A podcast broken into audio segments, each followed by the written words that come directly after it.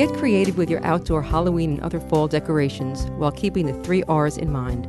This is the Eco Minute, and I'm Enid Sisskin. Reduce the amount of money you spend on decorations by looking for reusable items, and be certain that if you are using one time use decorations, be sure to only use recyclable or compostable material.